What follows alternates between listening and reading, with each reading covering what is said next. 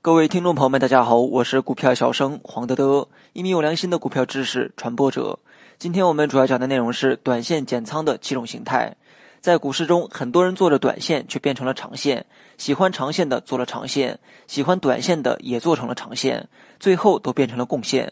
股市就是赚差价，就是低买高卖，但是很多人低不敢买，高不想卖，原因很简单，就是没有一个可靠的交易系统，什么时候空仓，什么时候减仓、补仓，都是茫然无知。你靠蒙、靠猜去操作，自然心里没有底，贪婪和恐惧的人性弱点就会被放大。高手和菜鸟的区别就是多了一点理性和记性，少了一点人性。会买的是徒弟，会卖的才是师傅。学了太多赚钱的方法，却记不住亏钱的教训，学了还是亏。接下来我们就讲一下短线预示着风险，需要减仓的几种形态。大家也可以查看节目下方对应的7张图片帮助理解。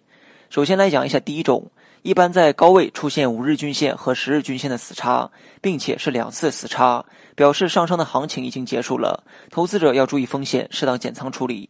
第二，倒垂线、黄昏之星等形态出现时，表现为长上影线、实体的小阴线等等，表示多头力量已经弹尽粮绝，预示着短期可能有下跌的动作。第三，与前面一种有所不同的是，5日、10日、30日均线死叉后形成了空头排列，且3个数值较为接近，该形态如果出现在上升行情的末端，是明确的卖出信号，该形态如果出现在箱体震荡当中，可做高抛低吸，但是不建议新股民参与。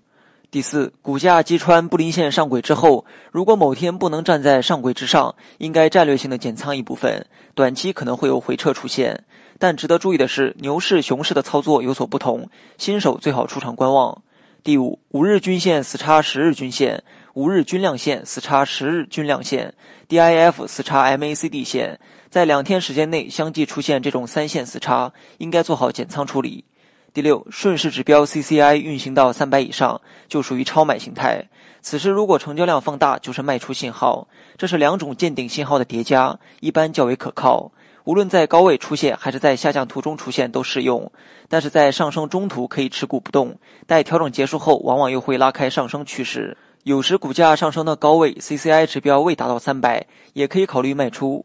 第七，断头铡刀 K 线出现时应该做好减仓处理，如果出现一根大阴线切断了3条均线，改变了均线的排列，变为空头排列，后市看空，应该减仓处理。好了，本期节目就到这里，详细内容你也可以在节目下方查看文字稿件。